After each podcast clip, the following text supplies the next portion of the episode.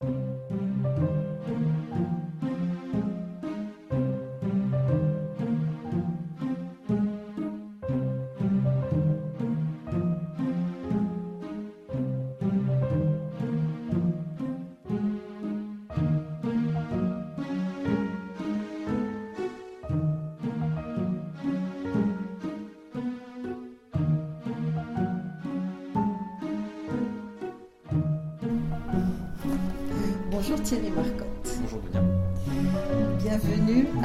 UCA des Imaginaires. Je te présente aujourd'hui parce que cette rencontre nous permettra de parler de toi en tant que nouvelliste et en tant surtout que romancier de fantasy. Donc tu as participé et tu as été le lauréat pour notre région au Crous, donc au concours du Crous de 2020 qui était dont la thématique était alchimie. Ta nouvelle L'Exir du cœur a été donc primée euh, à, l'occasion donc du festival Nice Fiction de 2020 qui est donc euh, le partenaire du Crous et de la bibliothèque universitaire euh, pour, pour ce concours. Je, je dirais que c'est un, ça a été pour nous l'occasion de découvrir non seulement un jeune écrivain, mais aussi un de nos étudiants, ce qui, ce qui nous a vraiment beaucoup plu, parce que avoir des étudiants qui écrivent, c'est très, très, très agréable à, de- à découvrir, si je peux dire. Donc du coup, c'est, tu, tu- je vais te donner un peu la parole quand même pour que tu te présentes. Tu es un étudiant en faculté de droit Tout à fait. à l'université donc À de Nice l'université Côte de, de d'Azur. Nice d'Azur, euh, j'ai validé mon Master 2 en droit privé et, et droit de l'homme euh, l'année dernière. Donc, bah, félicitations. Merci. Et tu as trouvé le temps d'écrire un roman.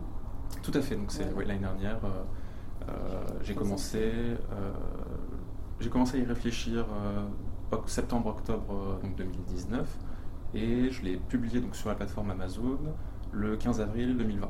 2020, juste cette année, au début de cette année. Tout à fait. Voilà. Euh, ce, ce roman, donc, c'est euh, L'Oracle des Flammes. Donc, c'est le tome 1 d'une série qui s'appelle Le Pacte des éléments. Tout à fait. Et donc, c'est un livre qui est assez intéressant parce qu'il il traite de plusieurs thématiques euh, qui, qui ont- sont en relation avec la fantaisie, mais vues par euh, un juriste, si j'ose dire.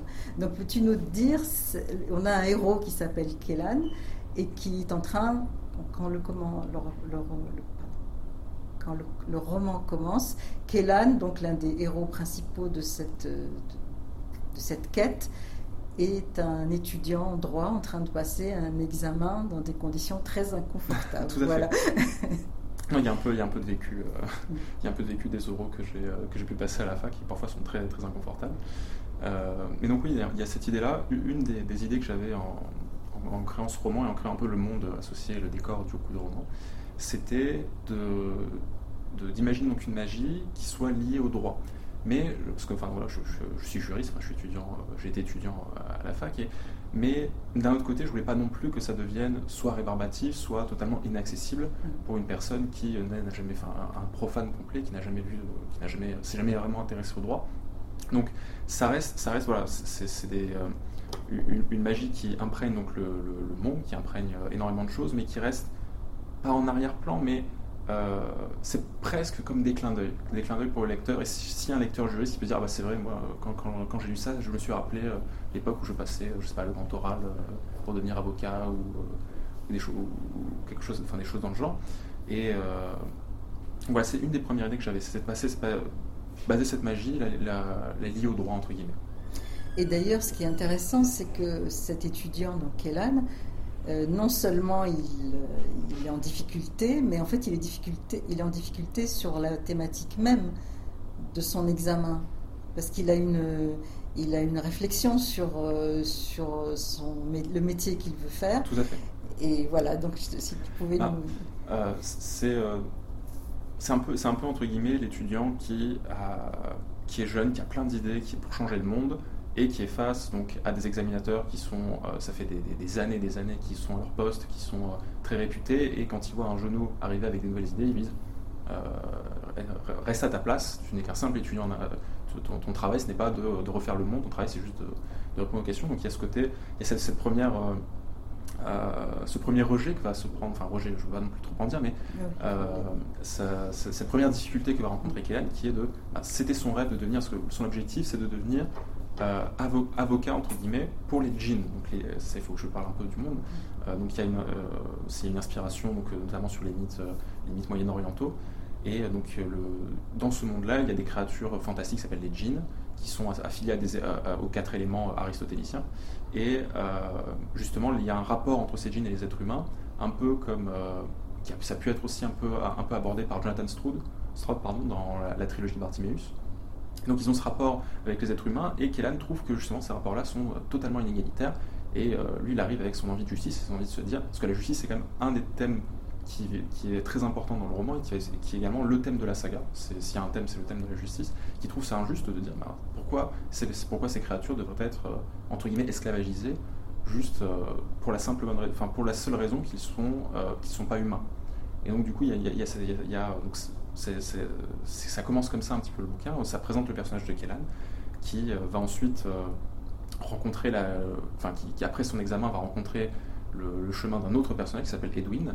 Donc Edwin, lui, c'est un, euh, un vétéran, un ancien guerrier qui, qui a la quarantaine et qui est, qui est à la recherche de son ami et qui va finalement tomber sur le chemin de Kellan et ils vont se lancer je ne vais pas en donner, mais il va, euh, sur va, se lancer cette fameuse quête de l'oracle des flammes et de trouver l'oracle des flammes.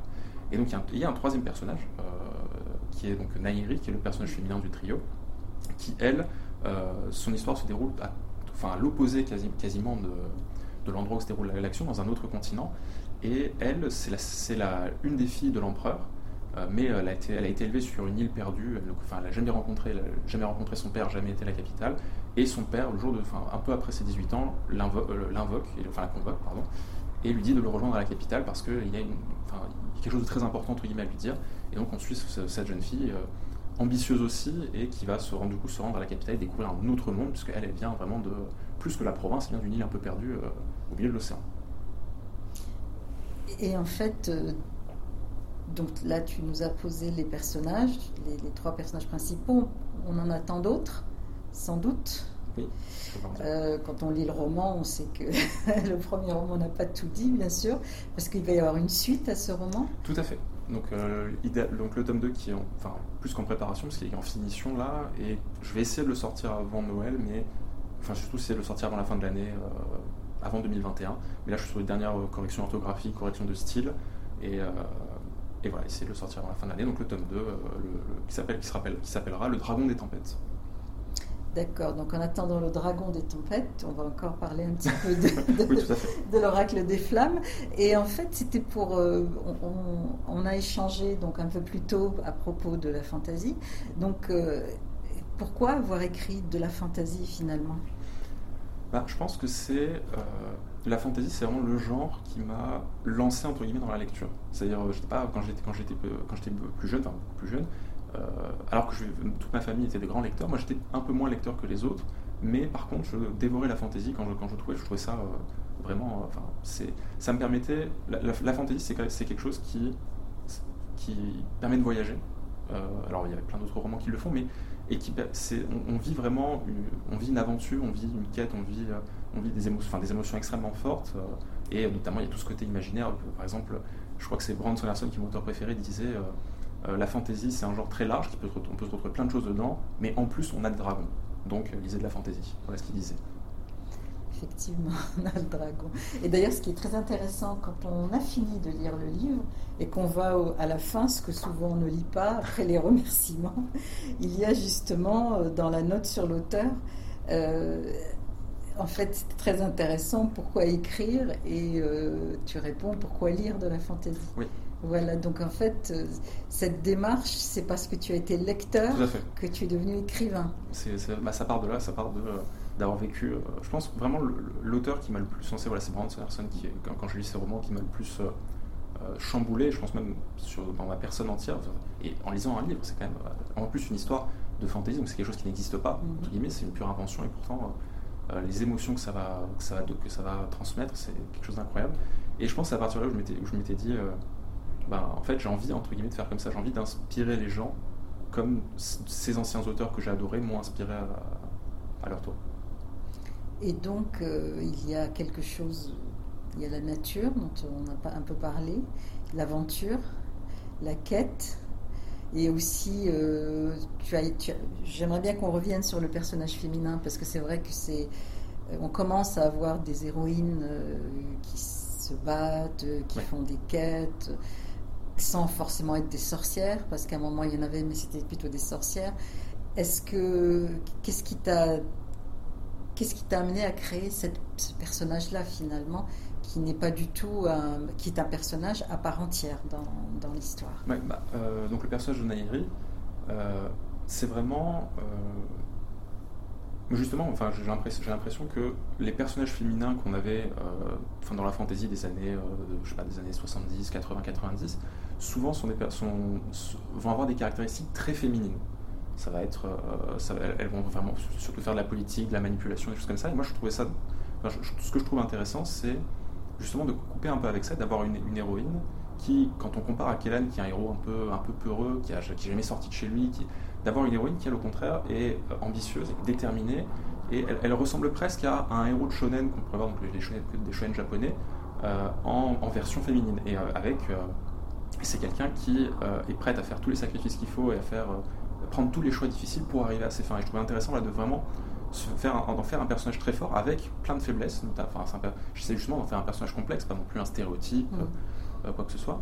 Et donc, ouais, il y avait vraiment cette volonté de, dans le trio, justement, donc il y a deux hommes et, et, une femme, d'avoir vraiment un personnage qui, presque, qui, qui, qui, soit vraiment particulier, qui soit vraiment différent de ce qu'on peut lire de ce qu'on peut lire actuellement. Et c'est vrai que même si c'est vrai qu'aujourd'hui, de plus en plus, on voit des personnages féminins qui ont énormément d'importance, même si je trouve que c'est pas forcément très bien fait. Moi, j'ai un exemple euh, sur le dernier Star Wars avec le personnage principal de Rey. Euh, je trouve que là, justement, on a un personnage qui est censé être un personnage féminin fort, mais qui est, qui est euh, pas justement bien, bien réalisé. Enfin, après, on pourra en discuter plus en détail. Mais voilà, j'avais vraiment cette envie de m'en faire un personnage fort. Et effectivement, là, là, il y a un autre personnage, il y a deux autres personnages, même trois féminin très fort. Ils sont tous très forts finalement, fortes, on peut dire que ce sont des femmes. Il y a la maman de Hélène, qui est assez étonnante. Il y a l'oracle. Et puis il y a euh, cette guerrière euh, oui, tout à fait. qui dans le groupe de Edwin et qui effectivement, euh, elle aussi est assez intrigante parce qu'on ne sait pas trop ce qu'elle fait là, mais elle... Oui, c'est vrai que c'est un, des trucs, quelque chose qui ressort de la fantaisie, c'est souvent il y a des personnages féminins forts. Mm. Et ce qui est d'ailleurs relativement rare pour les auteurs, enfin pour les auteurs hommes, c'est-à-dire souvent on va avoir, notamment, enfin, euh, surtout dans les années, enfin, les années 80-90, des personnages féminins qui vont être moins développés, plus, qui vont être plus archétypaux. Alors là, j'essaie, fait, c'est comme ça aussi que j'imagine les personnages, c'est que dès que j'ai un personnage, presque le sexe c'est secondaire. C'est, je veux en faire un personnage qui a, des, qui, a, des faiblesses, qui a des qualités, qui est complexe, et que ce soit une femme ou que ce soit un homme, je, j'essaie, j'essaie d'éviter de me coller aux stéréotypes entre guillemets genrés euh, qu'on peut avoir sur, euh, sur les personnages. Bah, d'ailleurs, le, héros avec lequel débute le roman n'est pas particulièrement, pas particulièrement héroïque. Héroïque, non. pas du tout. Et on s'imagine qu'il va se développer après. C'est presque un, anti-héros au début. Ouais. parce que c'est ça que je trouve intéressant, c'est euh, parce que finalement dans la fantasy, il y a souvent s'il y a de la quête, s'il y a de. Euh, le héros qui va partir, euh, qui après un événement, euh, un événement dramatique, un, élément perturbateur, va partir sur la route, va grandir, va devenir plus fort, devenir plus sage. Et ce que je trouve intéressant justement, et avec ce personnage avec Elan, c'est en gros de prendre l'idée principale de ce personnage, c'est de prendre un personnage qui n'a rien à faire sur les routes, qui n'a rien à faire pour être un héros, et de le forcer entre guillemets à prendre ce rôle-là de, héros alors qu'il n'est pas du tout fait pour ça. Et je trouvais ça intéressant justement de, voir cette espèce de, contraste, cette espèce de conflit entre ce qu'on lui demande d'être et ce que finalement il est, ce qu'il veut être. Et, donc je trouvais ça, je ça intéressant. Et, d'ailleurs, ce que j'attends de voir dans le, tome suivant, c'est est-ce qu'il va garder cet esprit de, vouloir devenir avocat? Est-ce qu'il va ou pas? Est-ce qu'il est va devenir un super-héros comme les autres? Ou est-ce qu'il va apporter quelque chose? Parce que ces idées risquent de, mettre, de stabiliser sa société quelque part. Oui, tout à fait. Voilà. Euh, et, je n'en dis pas plus. Qui est intéressant, euh, sachant qu'effectivement, les sociétés dans la fantasy sont souvent stéréotypés.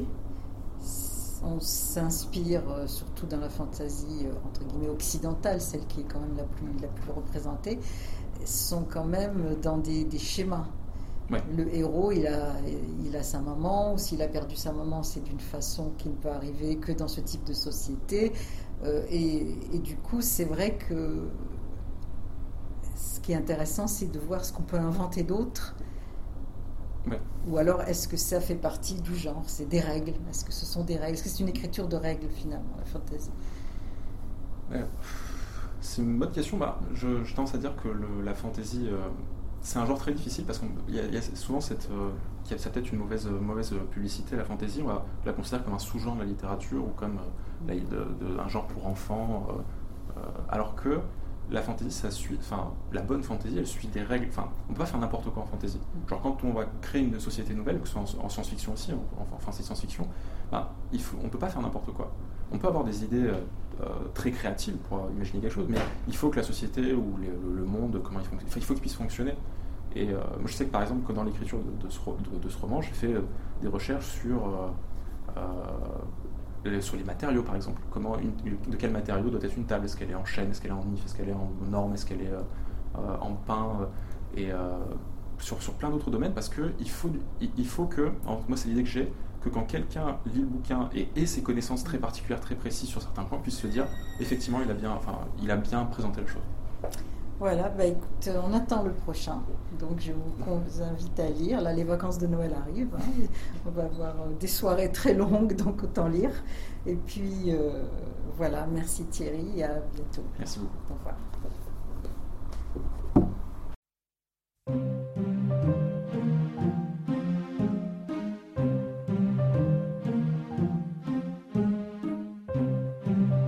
Eh bien, Hugo Bellagamba, donc tu prof de droit ici, sur le campus où on est en train d'enregistrer cette émission. Mais c'est pas en tant que prof que je te parle aujourd'hui, c'est plutôt en tant qu'organisateur de la BouCon qui se tiendra cet été à Valon. Donc je te laisse euh, nous en dire un peu plus. Merci Sybille, ravi euh, de parler de ça avec toi. Alors effectivement, donc nous organisons la convention nationale de science-fiction qui aura lieu donc à Valbonne, exactement euh, à Sophie Antipolis, au campus international de Valbonne, au CIV, euh, du 19 au 22 août 2021. Donc de toute façon, on mettra le lien dans la description, donc on ne va pas s'embêter à faire des URL euh, verbales. Très bien. j'ai bien URL voilà, alors qu'est-ce que c'est que les conventions? Qu'est-ce que c'est que les conventions de On revient un peu sur l'histoire. Alors l'histoire des conventions nationales de science-fiction, alors si vous vous souvenez, dans une émission précédente, j'avais fait des interviews à la Convention d'Orléans, ce qui vous mettra sur la voie. Les conventions nationales sont des réunions de créateurs, de passionnés, d'acteurs du milieu de la science-fiction, à l'échelle de la nation, à l'échelle française, qui se tiennent pratiquement sans, rupture de continuité euh, depuis 1974 en France. Donc ce sera, la 48e, hein, ce sera la 48e euh, convention. J'ai d'ailleurs exactement 48 ans, donc c'est elle a mon âge. Voilà, et, donc vous êtes évidemment euh, plus que conviés à y participer. Alors je précise, euh, pour bien, euh, que vous compreniez ce que c'est qu'une convention. C'est pas un festival du livre, c'est pas un festival grand public au sens où on peut l'entendre par exemple pour Nice Fiction, ce célèbre festival qui se tient chaque année sur le campus donc à Saint-Jean d'Angély à Nice. Donc la convention, on s'inscrit. Et comme son nom l'indique, c'est une réunion, comme une assemblée, dans laquelle finalement, pendant quatre journées, hein, quatre jours, on va échanger, débattre, construire, euh, discuter de définition de la science-fiction, de projets, de la place de la science-fiction dans la culture, mais aussi voir des films, voir des documentaires, euh, voir des expositions. Et tout ça se passe euh, dans une parfaite égalité de participants, c'est-à-dire que que l'on soit auteur confirmé ou tout jeune auteur, que l'on soit un fan ou un lecteur très assidu que l'on soit un créateur de jeux de rôle par exemple ou simplement un artiste exposant, tout le monde est à égalité, tout le monde s'inscrit et vient dans un esprit de partage, de convivialité et d'échange intellectuel. Donc c'est ça un peu la convention, c'est la différence avec le festival où quand même dans un festival il y a une notion invité et public. La convention, on va dire que l'ensemble des invités forment le public. Donc c'est moi je rajouterais, enfin je rapprocher le mot peut-être séminaire, un petit peu cette notion un peu euh, où on vient dans un cadre un petit peu cosy pour échanger sur un sujet particulier. Ça te va comme mot Ouais, c'est assez bien vu, je suis d'accord. Alors c'est un, un, séminaire de science-fiction, on va le dire comme ça. Mais c'est vrai qu'il y a une, une, ambition, alors il y a une double ambition quand même. Hein. Il y a une ambition intellectuelle, ça c'est très clair, hein, d'avancer sur, euh, sur des sujets. Dans le séminaire, le séminaire, il y a toujours cette Tout notion, on va réfléchir ensemble sur un, voilà. et, et, en même temps, il y a le côté familial qui est important à souligner, c'est-à-dire que les, les conventionnels forment une famille, ils forment une communauté. Et même si chaque année tout le monde ne vient pas, parce que pour des raisons parfois tout simplement matérielles, selon où, où se place la convention, chaque année elle est dans une ville différente, on peut pas toujours y aller, on peut pas toujours, on n'a pas toujours les moyens d'y aller, mais en tout cas, l'esprit c'est vraiment celui d'une grande famille. Je dirais que pour quelqu'un qui veut un peu se lancer dans des projets euh, en lien avec l'imaginaire, je pense quelqu'un qui voudrait organiser euh, un festival, quelqu'un qui lancerait une revue, un site, quelque chose comme ça, c'est peut-être un bon moyen de venir faire des contacts, de se baigner au milieu, parce que le milieu de la science-fiction est quand même un petit milieu, de la taille d'un mmh. village. Mmh. Moi, j'ai tendance à penser qu'on doit mmh. être à les 500 personnes, sans compte éditeur, traducteur, auteur, et ça pourrait être une bonne façon d'aborder euh, des projets, on va dire associatifs ou professionnels ça pourrait être un, bon rendez-vous. Oui, c'est une très bonne façon de le voir aussi, puisque comme je disais, comme tout le monde est à égalité, finalement, euh, euh, il n'y a, pas de, a pas de barrière, il n'y a pas de table entre l'auteur et le lecteur, comme il n'y a pas de table entre l'éditeur et, celui qui voudrait placer un texte, par exemple, tout le monde est à égalité. Il y a une très grande convivialité, ça va se passer au, au campus international de Valbonne dans un grand espace. Donc il y a un espace qui s'appelle l'espace Agora où il y aura des expositions. Il y a des salles de réunion où il y aura des conférences, mais la plupart du temps, euh, je dirais que les gens sont libres d'aller et venir et de se réunir comme ils l'entendent. Et c'est dans cette euh, spontanéité confraternelle euh, ou sororitaire, on pourrait dire, que, l'on se retrouve. Et c'est ça l'esprit vraiment des conventions. moi, je suis très fier d'en organiser une. C'est la deuxième fois. J'en ai fait une voilà, à Nyons, dans la Drôme provençale, en 2008. Voilà. Et là, c'est la deuxième que j'organise et, je suis très fier de le faire dans un esprit de famille et dans un esprit voilà, de stimulation intellectuelle, et puis aussi en lien avec euh, évidemment l'université, puisque par exemple au rang des invités d'honneur cette année, il y aura Jean-Marc Lévy-Leblon, qui est physicien et qui est, euh, qui est membre de l'université Côte d'Azur depuis, euh, depuis et toujours. Et tu as deux autres invités d'honneur prévus? Oui, absolument. Il y a Joël Vintrebert et Yves Frémion. Alors ces deux invités ont été choisis pour une raison particulière. D'abord, Chacun a apporté beaucoup de choses et apporte encore beaucoup de choses à, la science-fiction sur le plan littéraire, notamment Joël Vintrebert qui a eu euh, récemment le prix Cyrano déjà. Mais surtout, ils viennent aussi en tant que responsables éditoriaux d'une revue qui a été très marquante dans l'histoire de la science-fiction, qui s'appelle la revue Univers, qui été éditée chez J'ai dans les années 80-90. Et notamment, ils viennent parce que l'un des grands thèmes cette année, ce sera l'histoire et l'avenir des revues des science-fiction, de la science-fiction française. Et la revue, c'est un lieu d'une grande vivacité où il y a beaucoup de nouvelles. Et euh, d'ailleurs, tu le sais bien, Sybille, et pour cause, la nouvelle est l'un des, supports euh, les plus importants pour la science-fiction à la fois française et puis internationale. Oui, c'est vraiment un outil d'exploration. Donc là, ça fait cinq minutes qu'on parle de la convention. On va mm. juste faire encore quelques minutes. On va dériver, on va passer euh, de l'échelle nationale à l'échelle internationale. Et donc, à l'échelle internationale, plus ancien que les conventions nationales, on a la Convention mondiale de science-fiction, la Worldcon. La Worldcon, c'est ça. Et... Donc, on va, ça, c'est notre côté un petit peu niçois. Donc, la Worldcon, c'est, je pense, à 80 ans d'existence. Oui, je crois que la première Worldcon, c'est 1949, je crois. Voilà. Et puis, si on dit une bêtise, de toute mm. façon, vous oui, corrigerez avec Google, c'est bon. Mm.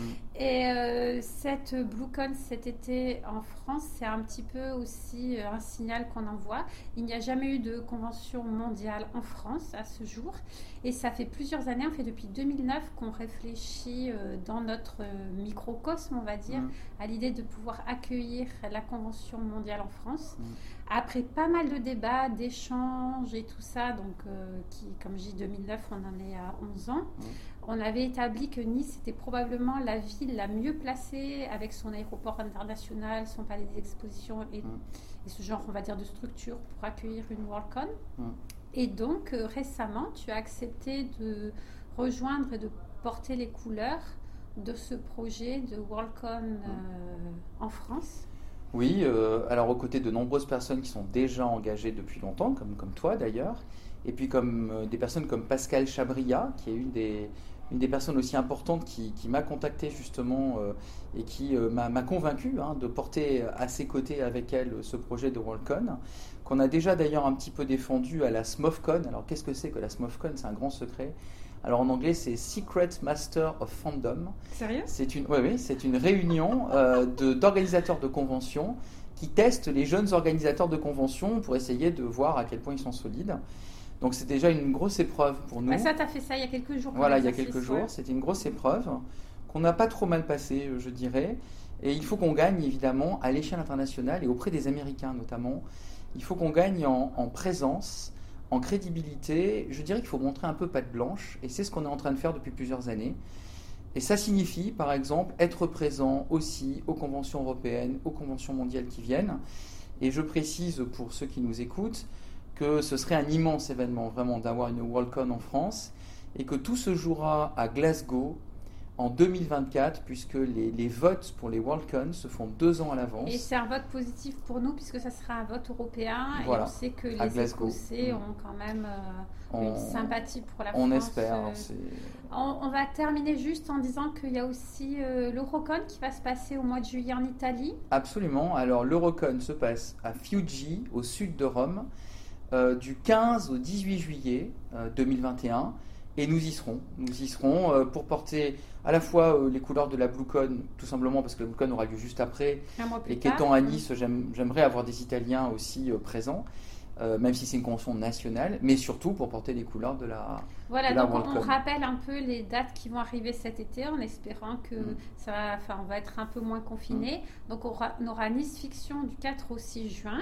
On aura l'Eurocon à Fuji du 15 au 18 juillet. Et donc euh, la convention nationale et à la Valbonne. à Valbonne, tout à fait, la BlueCon du 19 au 22 août. Donc on espère que vous pourrez être présent sur euh, un de ces événements. En tout cas, n'hésitez pas voilà, à venir à la rencontre des Niçois. Nous, on a plein de choses à raconter au niveau organisation.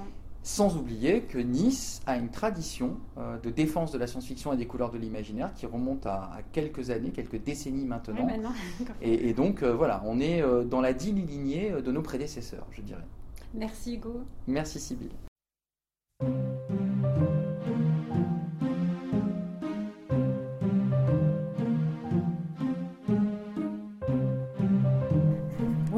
Alors notre coup de cœur aujourd'hui sur Radio UCA des Imaginaires, c'est un roman de Laurent Généfort euh, qui s'appelle L'Humaine, qui a été publié en 2015 et qui a reçu d'ailleurs plusieurs prix. Pourquoi je vous parle de L'Humaine? Parce que c'est un roman qui à la fois est très très synthétique finalement. Il nous présente l'univers euh, euh, romanesque de la science-fiction, donc euh, de Laurent et en même temps c'est une sorte de saga. C'est la saga d'une planète qui s'appelle Garance et qui est une planète un peu étrange parce que les êtres humains qui essayent de la coloniser n'arrivent jamais à s'y intégrer. On a donc tous les un petit peu un florilège de tout ce qu'on peut imaginer comme conquête d'une planète, donc dans une autre, euh, même dans une autre galaxie peut-être, qui est euh, la. On essaye de s'y installer, ou on essaye d'y créer une autre société un peu utopique, ou bien juste d'exploiter industriellement ce qu'on peut en tirer.